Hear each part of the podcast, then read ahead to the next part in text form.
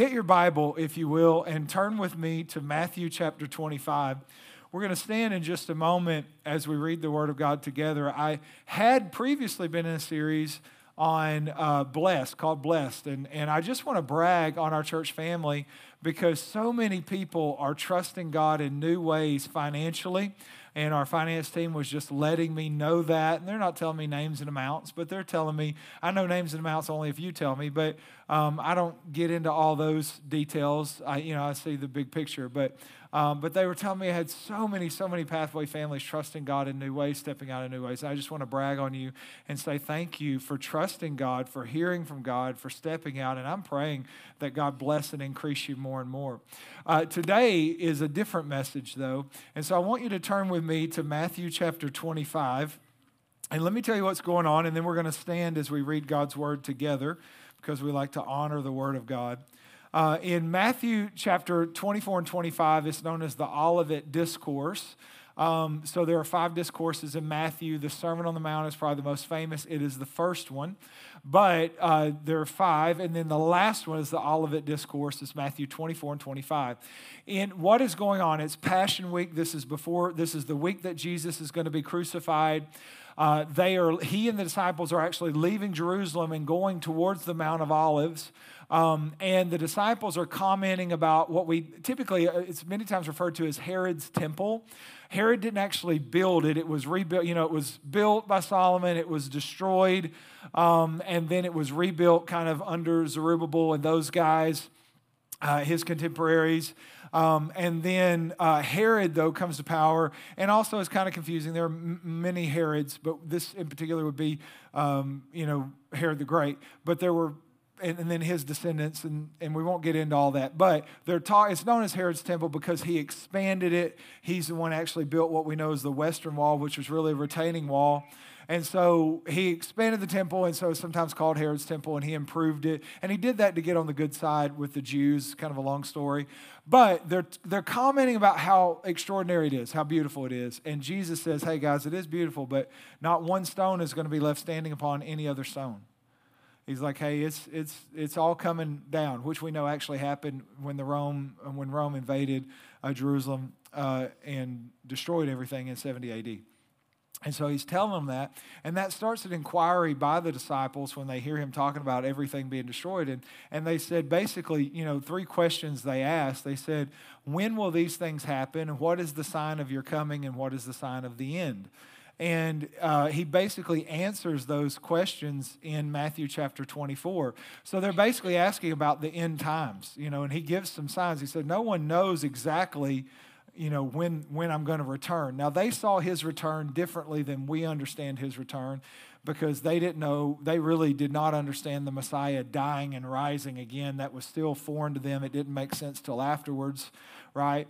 And so they were thinking, when are you going to come into power? For us, we understand that's the second coming. Christ is coming again. And so he says, no one knows the time that I'm going to come again except the Father. But then he gives some signs of the times. And by the way, if you're wondering, I think we are watching a sign of the times because it talks about wars and rumors of wars and all these different things. But if you're watching what's going on in Israel right now, to me, this is a sign of the returning of the Lord being nearer than it was. And you need to understand, God sets his watch by Jerusalem. That is his people, right? Israel is his people, and he sets his watch by them. And let me just say something now, because I am so frustrated with our media and with many believers. Let me explain something to you. Israel was minding their own business, as usually is the case, and they were attacked by Hezbollah and Hamas, by terrorist groups who hide themselves among normal citizens, okay? And they attacked Israel, and Israel has to defend itself or they will be destroyed. And you're essentially talking about Israel's about the size of the state of Illinois. So it's not a huge landmass. You understand what I'm saying?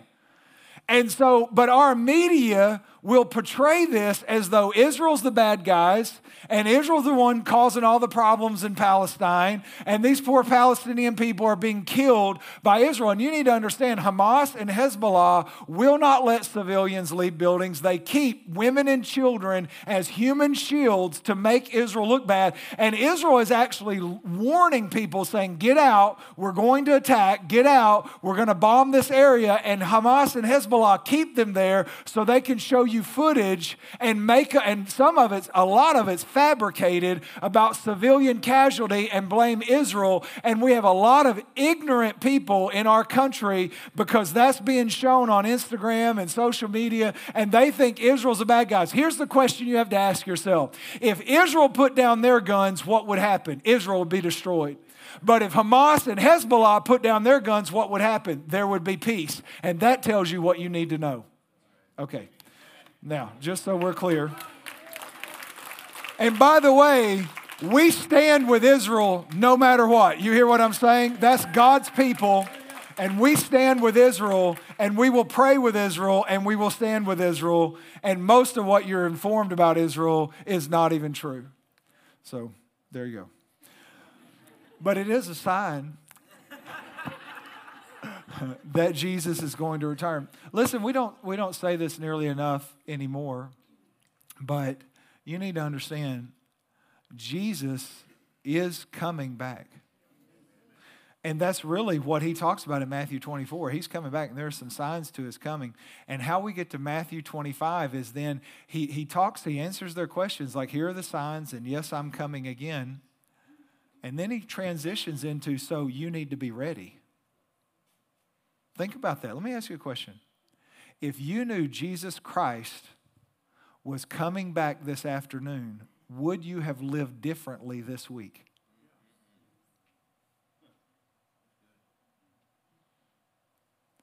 And if you knew Jesus Christ was coming next Sunday, would you live differently next week?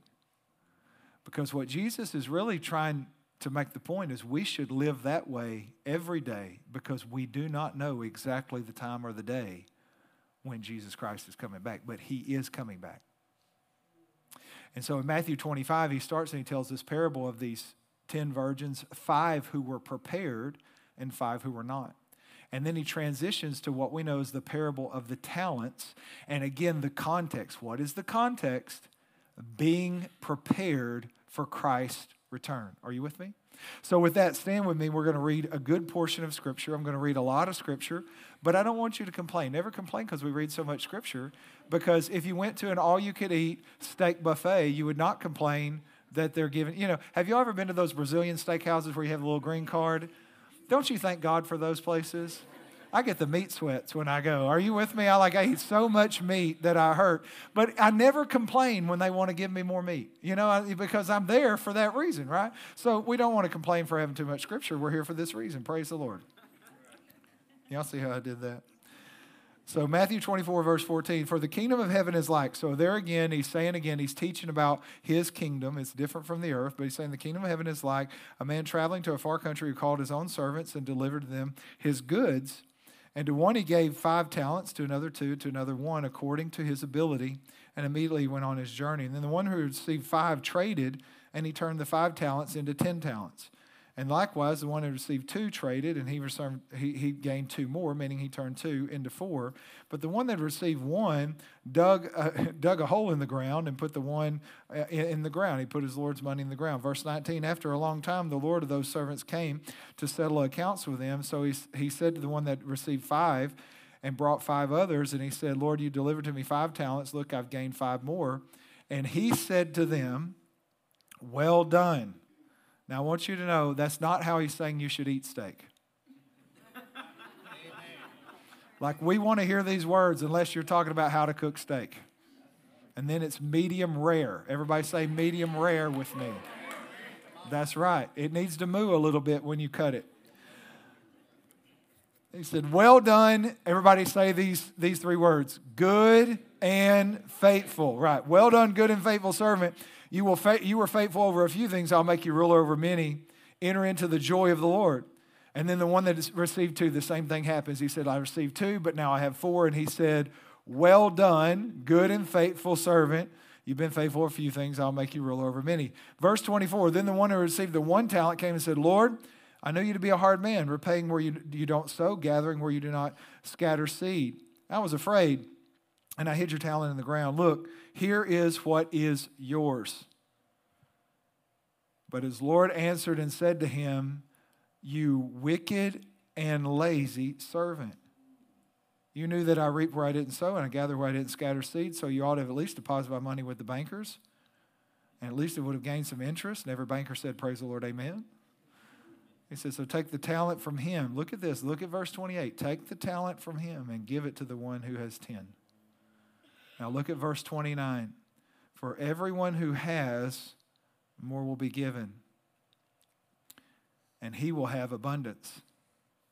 But from him who does not have, even what he has will be taken away. Today, this was the title the Lord, I felt like, gave me finally after much deliberation. The multiplication expectation. That's what I want to talk to you about today, the multiplication expectation. Let's pray together. Father, thank you so much for your word. Holy Spirit, we have gathered here to meet with you and to hear from you. And as we open the word, open our ears, open our hearts, open our eyes. Lord, let us receive the word today and let it transform our lives in Jesus' name. And everybody said, amen. You can be seated. The multiplication expectation. The last few, probably month or so, I've been talking to the staff about multiplication and about the fact that God has called us to multiply. Now, before you say, I don't know, has he called us to multiply or not? Let me help you with some Bible verses. See, before we can say something like God expects us to multiply or God calls us to multiply, I don't think you can just randomly say things unless there's Bible and verse and scripture and precedent and all those things. Does that make sense? But let's just think through the Bible, and this is what I do. Usually when I'm asking a question, most of the messages we get are because I ask questions, and then I figure out what the answers are supposed to be, and that's how the Lord speaks to me sometimes. But when I said, Lord, have you really called us to multiply? Because what the Lord really began to speak to me about Pathway Church is, Marty, I've called you to multiply. I've called you to multiply. I've called you to multiply. Started talking to the staff. He's called us to multiply. And I thought, well, have you called us to multiply? So to me, I do a scripture test where I run through scripture. What does scripture say? Well, let me run through scripture really quickly. Genesis, what's the first thing God tells man? Be fruitful in, right? Noah, what does God tell Noah? Be fruitful in. If you don't know the answer, it's the same thing he said in Genesis. All right? Be fruitful and multiply, right? He does not say subdue or take dominion, but that has to do with the fact that Adam had lost the Spirit of God, and it's by the Spirit of God that we subdue and take dominion, which is why Christ came back. But he still tells Noah to be fruitful and multiply. That's a different sermon. What does he tell Abraham? In blessing, I will bless you, and multiplying, I will multiply you. Isaac multiplies, Jacob multiplies. Deuteronomy verse 6, God says, if you obey my commands, you will multiply. That's to all of Israel, all right? And then we can continue on. David expands kingdoms, Solomon reigns, all these things happen. But you get into the New Testament. So let's jump into the New Testament, right? Go into all the world and preach the gospel. Does that sound like multiplying? Right? What about John 15? In this, your Father is glorified that you bear much fruit. Would we all say that when one seed is put into the ground, becomes a plant or a tree that produces much, much, much, much fruit? Isn't that multiplication? The parable of the seed and the soils, if you will, the scattering of the seed, Matthew 13, it says he scattered the seed, it went into the good ground, and it produced a harvest 30, 60, and 100-fold. Jesus said, those who follow me and give up lands and family, will I not give them 30, 60, and 100-fold? It sounds to me like there's a theme running through the Bible that God is a multiplier. That God multiplies, God calls us to multiply, and God expects us to multiply. Now, here's what happened. I think in 2020, because of the trauma that our world went through, and all of a sudden we were shut in, there was a lot of fear, there was a lot of trepidation, a lot of timidity, right? And all of a sudden the world shut down, and I think our mindset shifted. Because to multiply, you have to think multiply. Are you with me?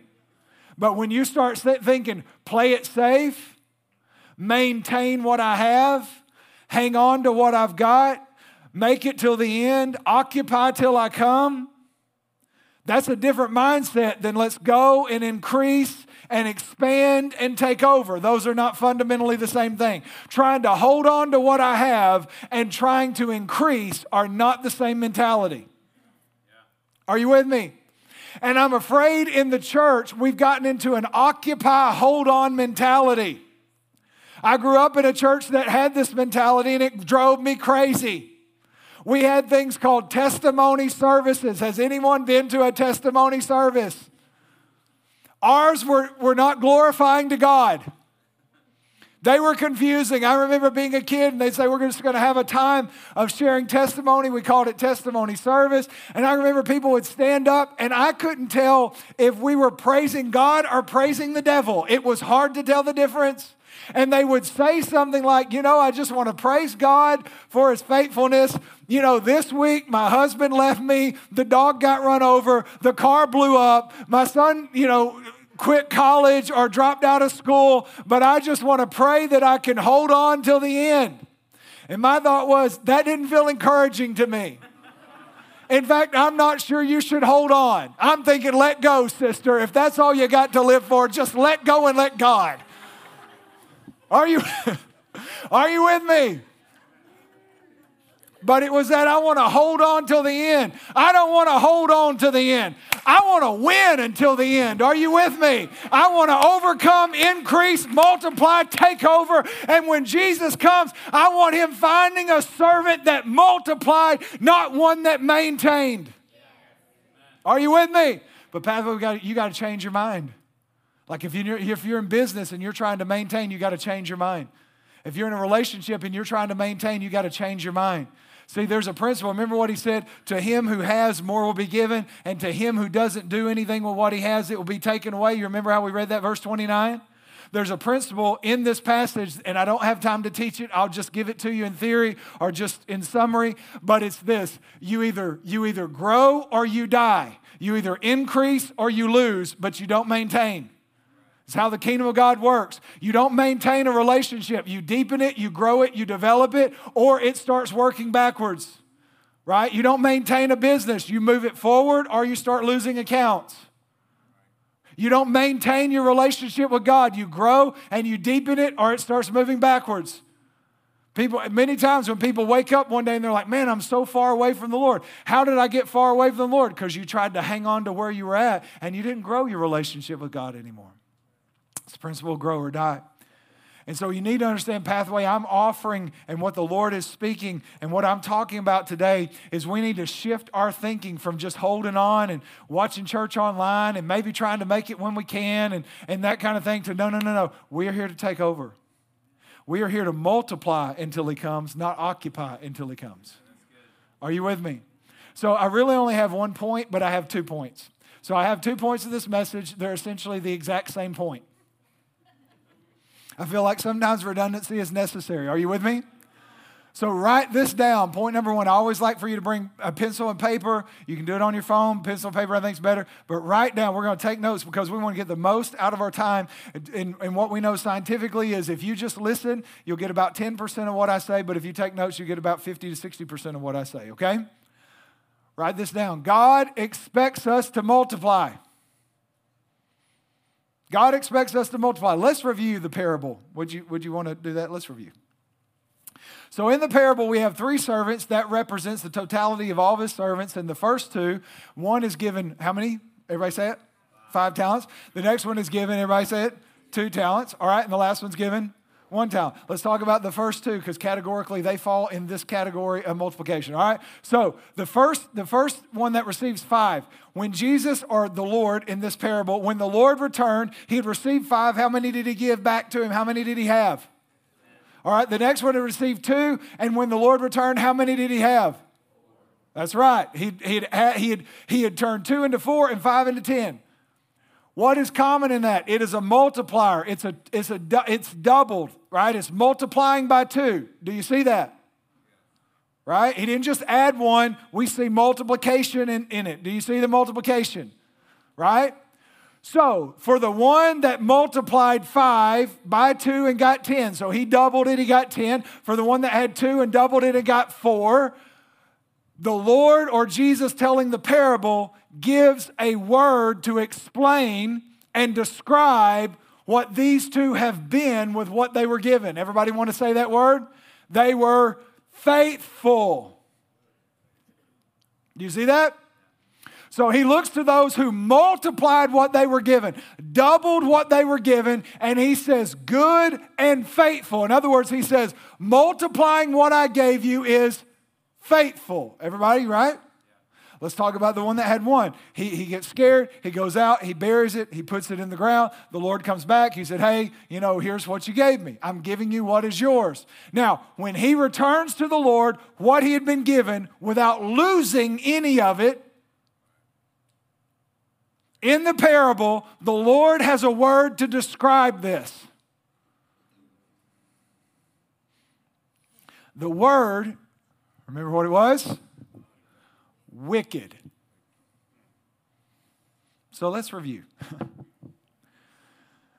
According to Jesus, in this parable, the context is being ready for the return of Christ.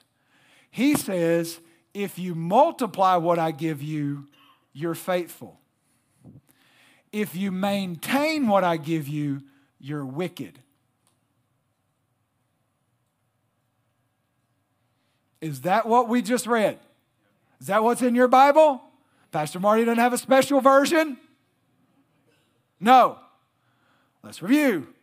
Multiply according to the kingdom of God, to Jesus. This is kingdom math, everybody. Kingdom math in session. Thank God it's not Common Core. Amen. Multiply equals faithful. Maintain equals wicked. I want you to think about this, because Pathway, I want you to get this. What Jesus is saying is, when I return, if you give back to me what I gave to you, you're wicked. And when I return, if you take what I've given you and you multiply it, you're faithful. Now, see, I would say in Christendom today, because it's not just talking about money, it's talking about life, right? Now, I think it applies to money. I think God wants us to multiply and increase in every way.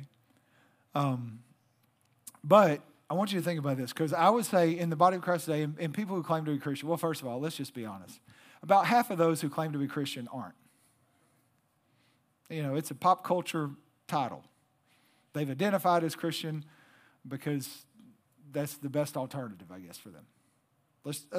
Can we just be honest? Okay, let me explain what the Bible calls a Christian. The Bible calls a Christian someone who has died to themselves completely and follows wholeheartedly the teachings of Jesus to the letter. That's what the Bible calls a Christian. Right? What our culture calls a Christian is someone who's prayed a prayer or been baptized, and they ask Jesus to follow them around and bless what they do. So what the Bible calls a Christian is someone who follows the ways of Jesus, and what our culture calls a Christian is someone who professes a faith in Jesus and asks Jesus to follow their ways and make it work out. Fundamentally, those are not the same thing. Jesus didn't say, I have come to follow you. He said, if any man comes to follow me, let him take up his cross, right? Let him die every day. Okay, I can tell this is an exciting point in the message. So anyways, the point I'm making, I just think there's a lot of people that claim to be Christian that aren't. We're looking for Christ followers, and according to the Bible, repentance bears fruit, righteousness bears fruit, following Jesus bears fruit. If you don't have any fruit that looks like a Christ follower, you're not following Christ. Okay, well, we... Praise the Lord. And went over like a lead balloon, didn't it? Anyways, but here's the part that's concerning me. A lot of people who are believers today, they think the goal is just to get to heaven.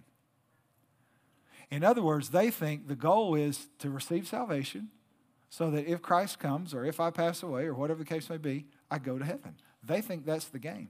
So let's pay attention to the kingdom math again. Because he said to the one where he gave him one and he returned to him what he had been given. What did he call that? So to a person who receives salvation for themselves, doesn't do anything with it but just try to get to heaven, when they get to heaven, what do you think they're going to hear? it's not going to be faithful because they returned one for one. So there are a lot of believers today that they think the name of the game is, I just pray a prayer, I get baptized, whatever the case may be, and I go to heaven, and that's the win. And you're going to arrive in heaven, and Jesus is going to say, you're so wicked, lazy. By the word wicked in the Greek means you didn't do anything with what I gave you.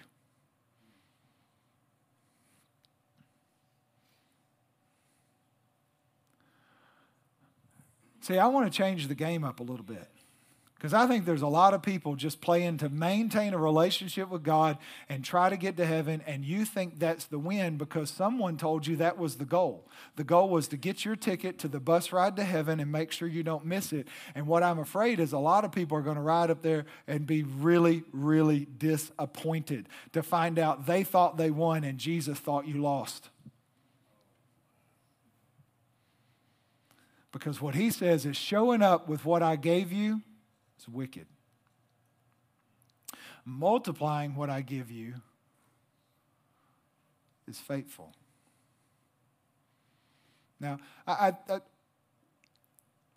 want you to understand this. Let me tell you a story. So, let's just say there was a father, and the father had two sons. To the first son, he says, son, I own this company, and I'm about to go. It's about time for my retirement. I'm going to retire in a few years, and I'm going to go travel a little bit and try to determine where I want to retire ultimately. And so I want you to stay here, be faithful, but I'm going to give you $100,000, and I want you to watch over this and be faithful with it. And then he calls in his other son, same thing, going away, leaving you and your brother here. I'm going to give you $100,000. I want you to be faithful with it. And the father goes away. Let's just say he's away 10 years, 12 years, something like that, exploring the world, trying to figure out where he wants to retire. He comes back after that long journey, and he talks with his first son. He says, hey, son, I'm back now. I think I've determined where I want to retire. It's in Hawaii. Praise the Lord. And aloha, ohana. It's all my people. Anyways, but he says, what did you do with the $100,000 that I gave you? And his son said, well, I invested it, I worked, and ultimately I've turned that $100,000 into a little over $1 million. He said, man, that is so good, wonderful, I'm so glad. And to the second son, he says, son, what did you do with that $100,000 that I gave you? And he says, well, Dad, I didn't want to lose your money. I was worried. I didn't want to make a mistake, whatever. And so I just went and put it in my safe, but I brought it back, and here's your $100,000. I didn't lose any of it. I'm giving you exactly what you gave me. And I think that dad says, sons, here's what you need to know. This was really the job interview for who was going to take over my company. And I wanted to see who was going to be faithful. And to this son, you were faithful. You took what I gave you and you increased it and multiplied it. And I've got good news. That money is now not mine. That's yours. And you're going to rule over my company. And son, unfortunately, I'm so sorry to have to tell you this. It breaks my heart because I wanted to bless you and reward you. So I gave you what you needed to be successful, but you didn't do anything with it. And so now I'm going to take that $100,000 back and I'm going to give it to him. And I'm so sorry, but now you're going to have loss, and he's going to have gain for the rest of your life. That's essentially what Jesus is telling us. So you have to understand, what did we say last week about God? What did we learn last week about God? God is a rewarder, Hebrews 11:6, right? So God's heart is never to take, it's to give. God's heart is to multiply. God's heart is to bless, and God's heart is to reward. But God will not reward in this parable what he calls wickedness, which is a maintenance mentality. He rewards multiplication. Now, here's the great thing. Here's the great thing. The Bible, eternity. Eternity is an open book test. You see, because Jesus told us this, we don't have to wait till eternity to find out we thought we were faithful and he thought we were wicked. We can find it out today. And because this is an open book test, we can understand now the definition of faithfulness, and we can understand what God wants to do in and through our lives. And we can start passing the test today because Jesus Christ, what do we say? We're going to meet him one way or the other. Either he will return in our lifetime or we will pass and we will meet him in eternity. But here's what we all have in common. Listen to me. It is appointed under man once to die, and after that you meet Jesus or the judgment. And after that he makes a judgment about what you did with what he gave you. So all of us are going to stand before God. Here's the great news. I know what's on the test before I get there. And I can choose today that, okay, God, you can multiply me, you can increase me, and I want you to. Please let me figure out how to multiply. I want to be faithful, and you can pass, and God can come back with a reward. In fact, check this out. It's such a great verse. Revelation 22, verse 12, this is what Jesus says, and behold, I am coming quickly, and look at this, and my reward is with me to give to everyone according to his work. God wants to reward you. He is coming and he wants to bring you a reward. And church, we have to shift our mentality to understand trying to maintain our lives and what God has given us to Jesus, that is wickedness, but trying to multiply it and increasing to Jesus, that is faithful. Are you with me? So point number one, God expects us to multiply. Point number two, very deep point. Number two, we must multiply. I know you're amazed at how well I can put points up. I understand. Listen, that's what we see here is that we must multiply.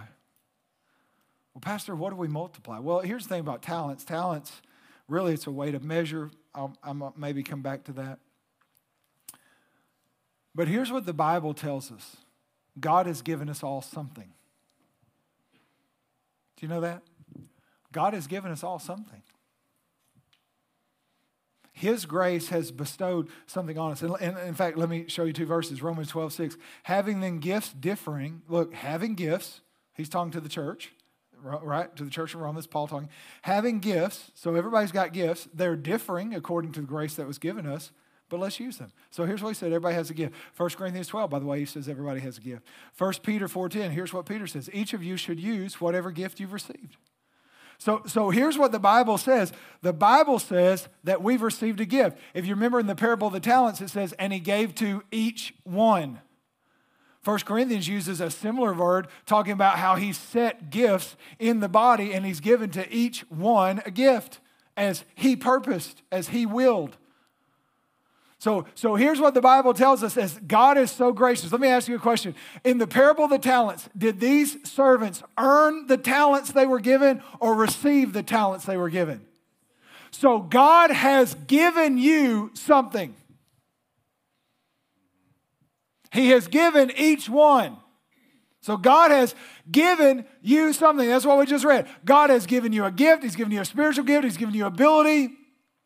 When we look at the Bible, Paul writes to the Corinthians, to the Romans, and to the Ephesians, and he talks about gifts, right? So in Ephesians 4, he talks about pastors and apostles and teachers and evangelists. In 1 Corinthians 12, we typically call those the spiritual gifts. And so in those gifts, he talks about, working, gift of faith, gifts of healing, work of miracles, words of wisdom, words of knowledge, words of prophecy. He talks about those.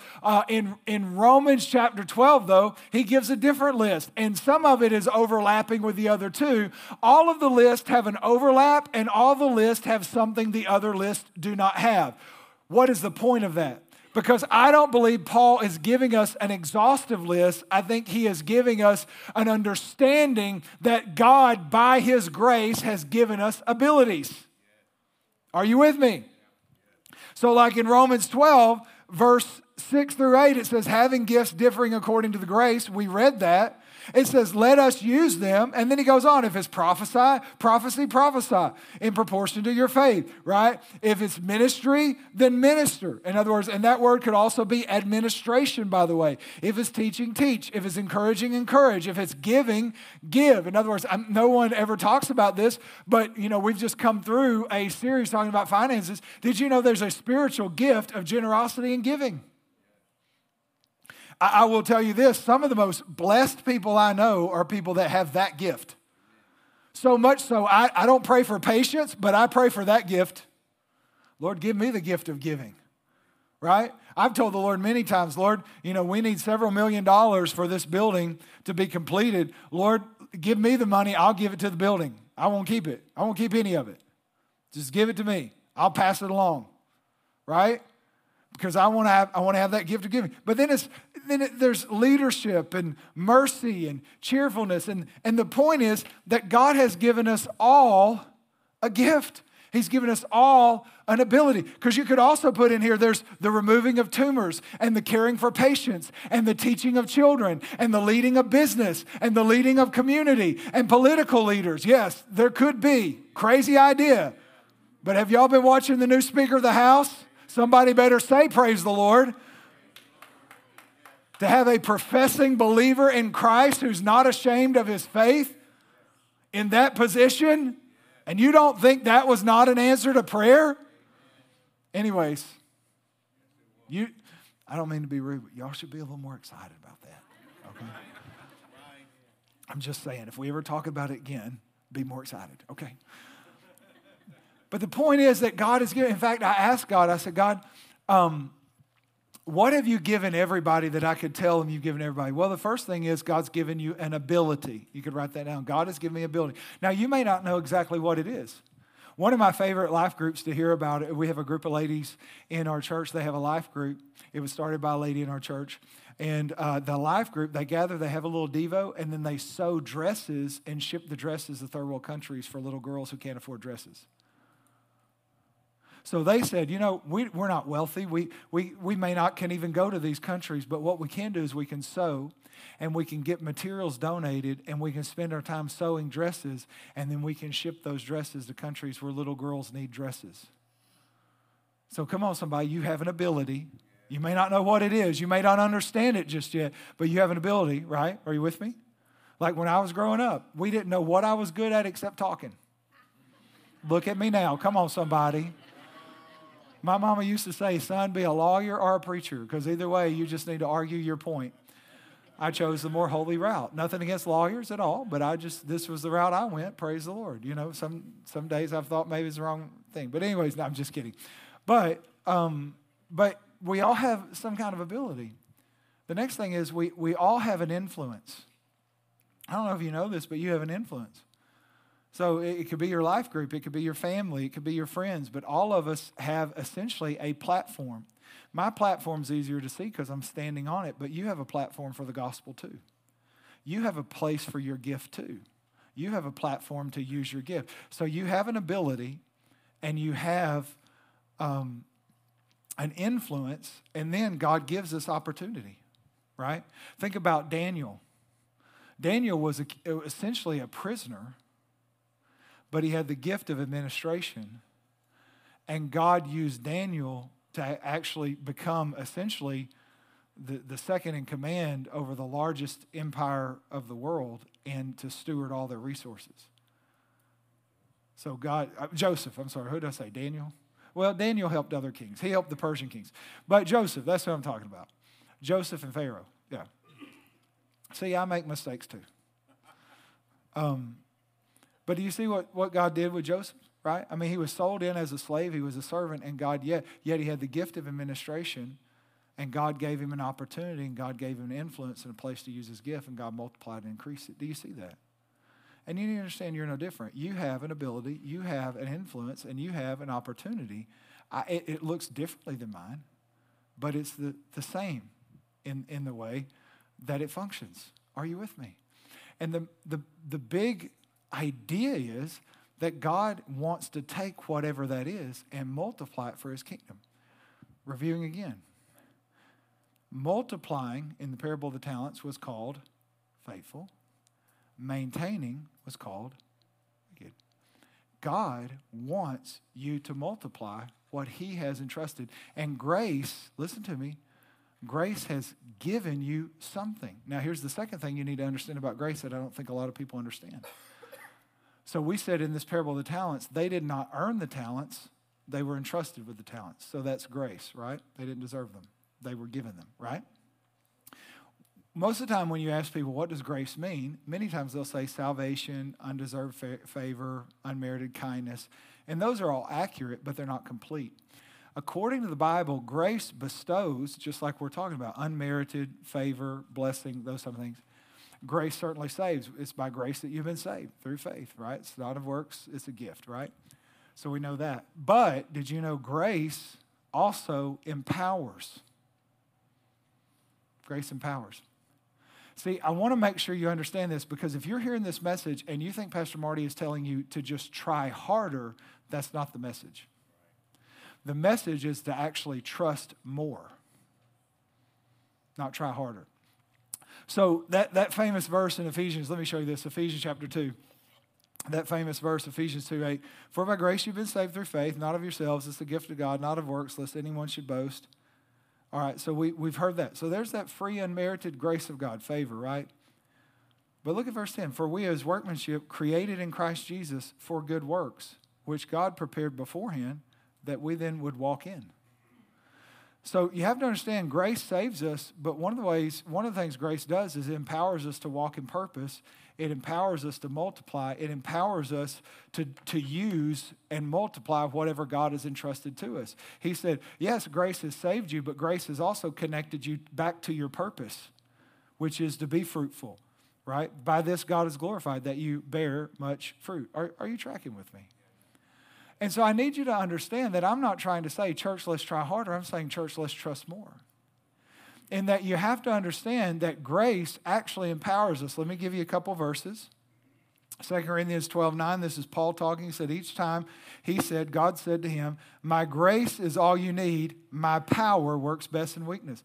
So look here. The first time he said, my grace. Second time he said, my power. But he uses them almost synonymously as though grace and power are the same thing. And God is saying that what, or Paul is saying what God said to him is, my grace is sufficient. My power works best. So the grace he had given him was an empowerment to walk through the circumstance and situation that he was walking through, right? Do you see that? Which in his case was preaching the gospel even with opposition. That's the context of this verse. Are you with me?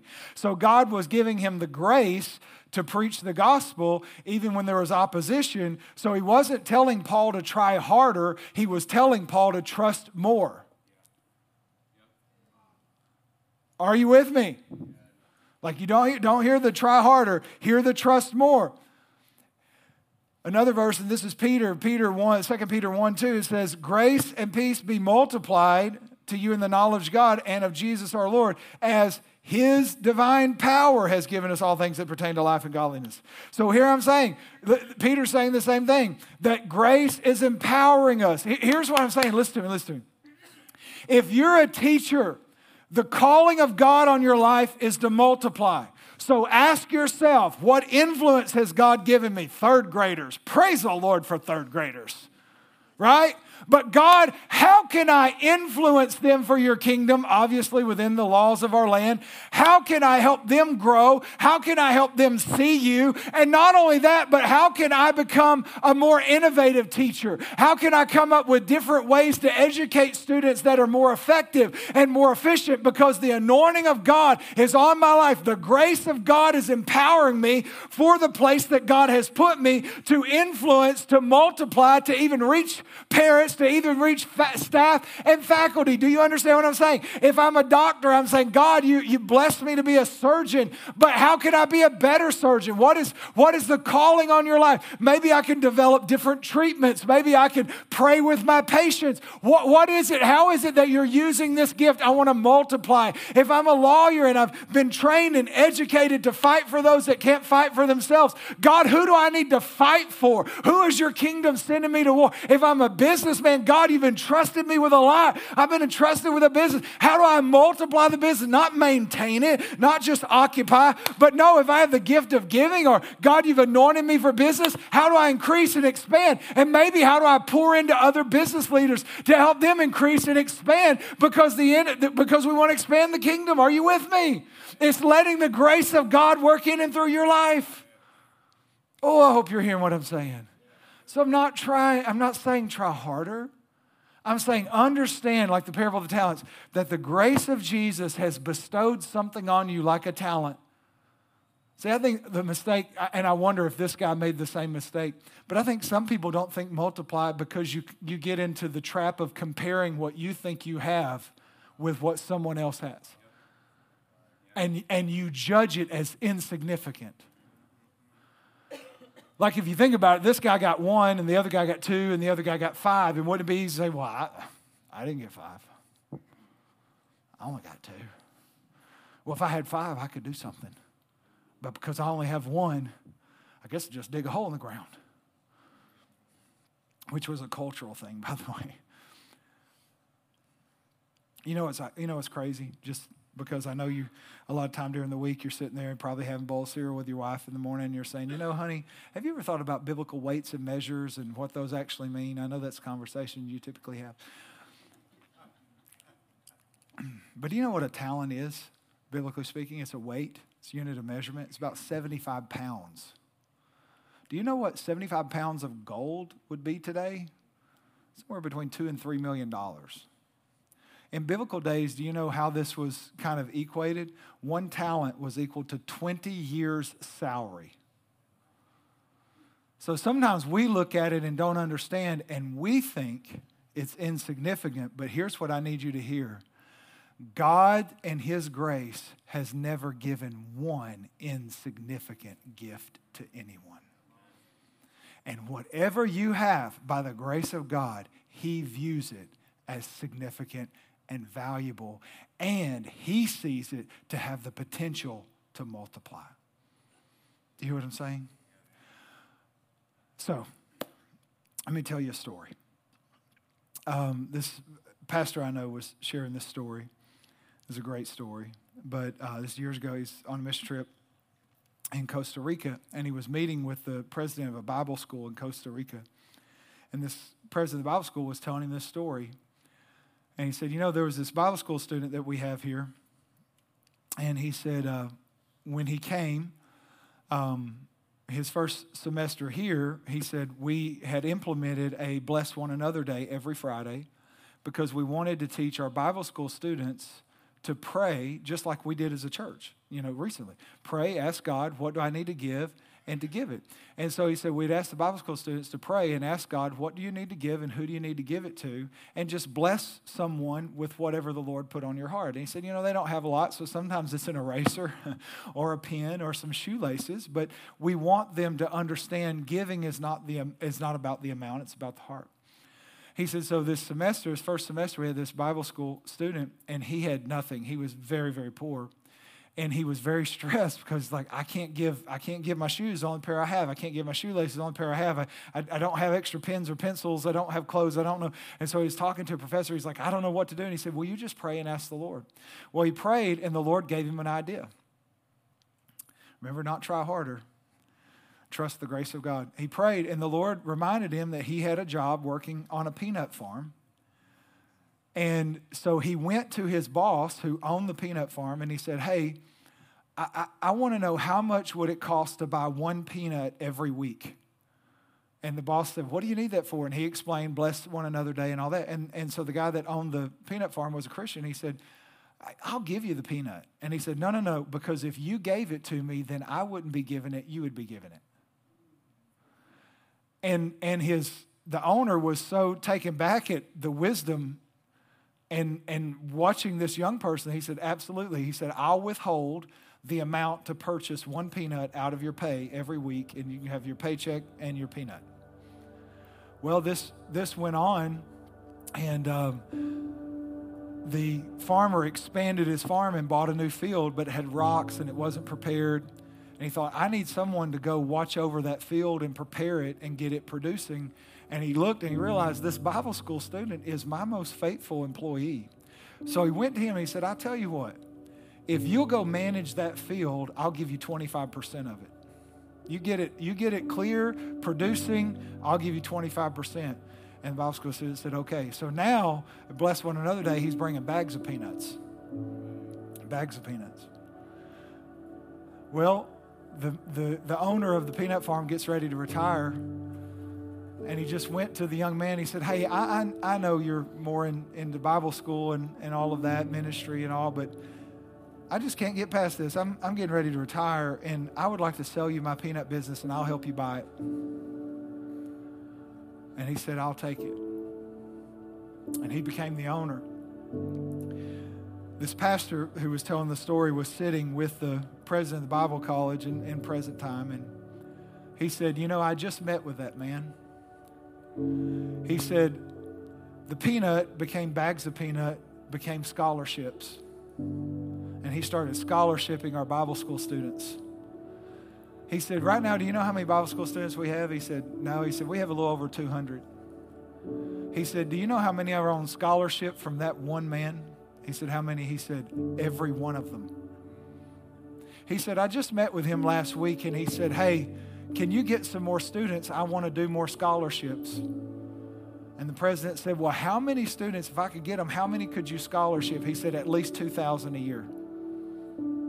He's now a multi-millionaire. And he said, I thought God sent me to Bible school to be a pastor. But he said, God sent me to Bible school to take over a peanut business and send pastors all over our country. Now, the reason I wanted to share that story, because sometimes we're guilty of saying things like, I don't even have peanuts. I want you to know whatever you have is from the Lord, and it's by His grace. And if you'll step out and trust Him, see, God expects us to multiply. God has called us to multiply. And if you're not careful, you'll attend Pathway Church, and you'll think the serve team is about us trying to get people to do stuff so we can have church. No, the serve team is about you multiplying your influence. If you're not careful, you'll think we receive tithe and offering because we need your money. No. The tithe and offering is about multiplying what God has entrusted you with.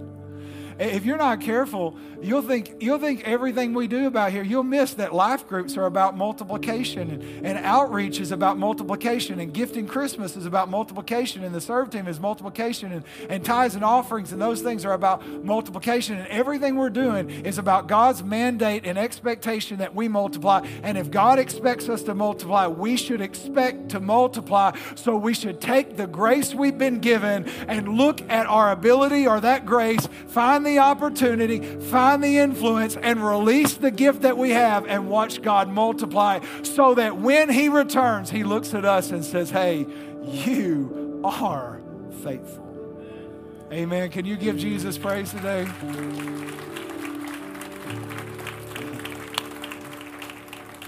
Why don't you stand with me?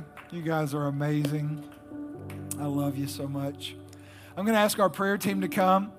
If you're here today and you're serving, by praying for us. And I want to encourage you, if you need prayer, make sure you come and let us pray with you. But for right now, will you bow your heads with me? And I like for us to take a moment and pause at the end of every worship experience and just ask God what He's saying to us, what He's saying specifically to you. And I believe that God will speak to you. And so with your head bowed, will you take a moment and just ask God, what are you saying to me? Just take a moment. God, what are you saying to me? And Holy Spirit, I just pray right now that you'd speak to every person. Whatever they need to hear from you. Speak to every person, God, whatever you need them to know from you. God, we just wait and we listen and we trust in you.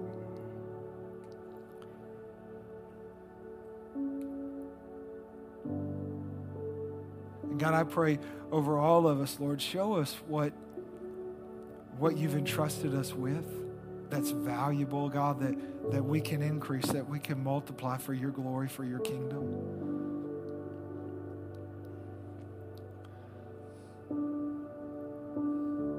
Lord, we are and want to be faithful with what you've given us. And Lord, at Pathway Church, we just believe we're heading into our most fruitful season.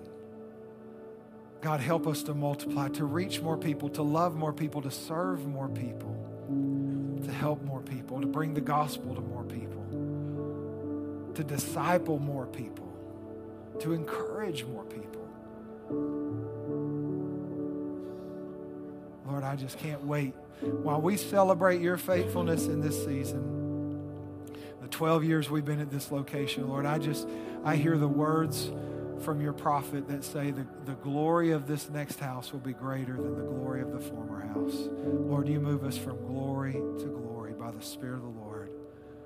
And so, Lord, while we celebrate your faithfulness here, God, we celebrate how you multiplied us here, Lord. God, we want to move with you and see you do even more in the days to come. So, God, it's not about trying harder. We just trust more. We just trust more. In Jesus' name. And everybody said, amen. Come on, can you give Jesus praise today? One more shout, clap, praise. God is so good. Hey, Pastor Marty here from Pathway Church. And I just want to say thank you for joining us. And I want to encourage you to get connected and stay connected. And there's several ways you can do that. Number one, you can download the Pathway app, and we are all the time offering resources and information on that app for you. You can also subscribe to our YouTube channel. And if you do, make sure you click the bell so that you never miss any life-giving and life-changing content as we add it to the channel. And then also, make sure you follow us on social media, on Instagram, on Facebook. Look, our hope and heart for you is that you walk in the purpose for which God made and created and redeemed you for. We love to connect people to purpose. We thank you for giving us this opportunity. And if you're ever in Longview or you are in Longview, I'd love to invite you to join us in person each weekend. Listen, I pray God's best for your life. I believe if you follow Jesus, your best is ahead.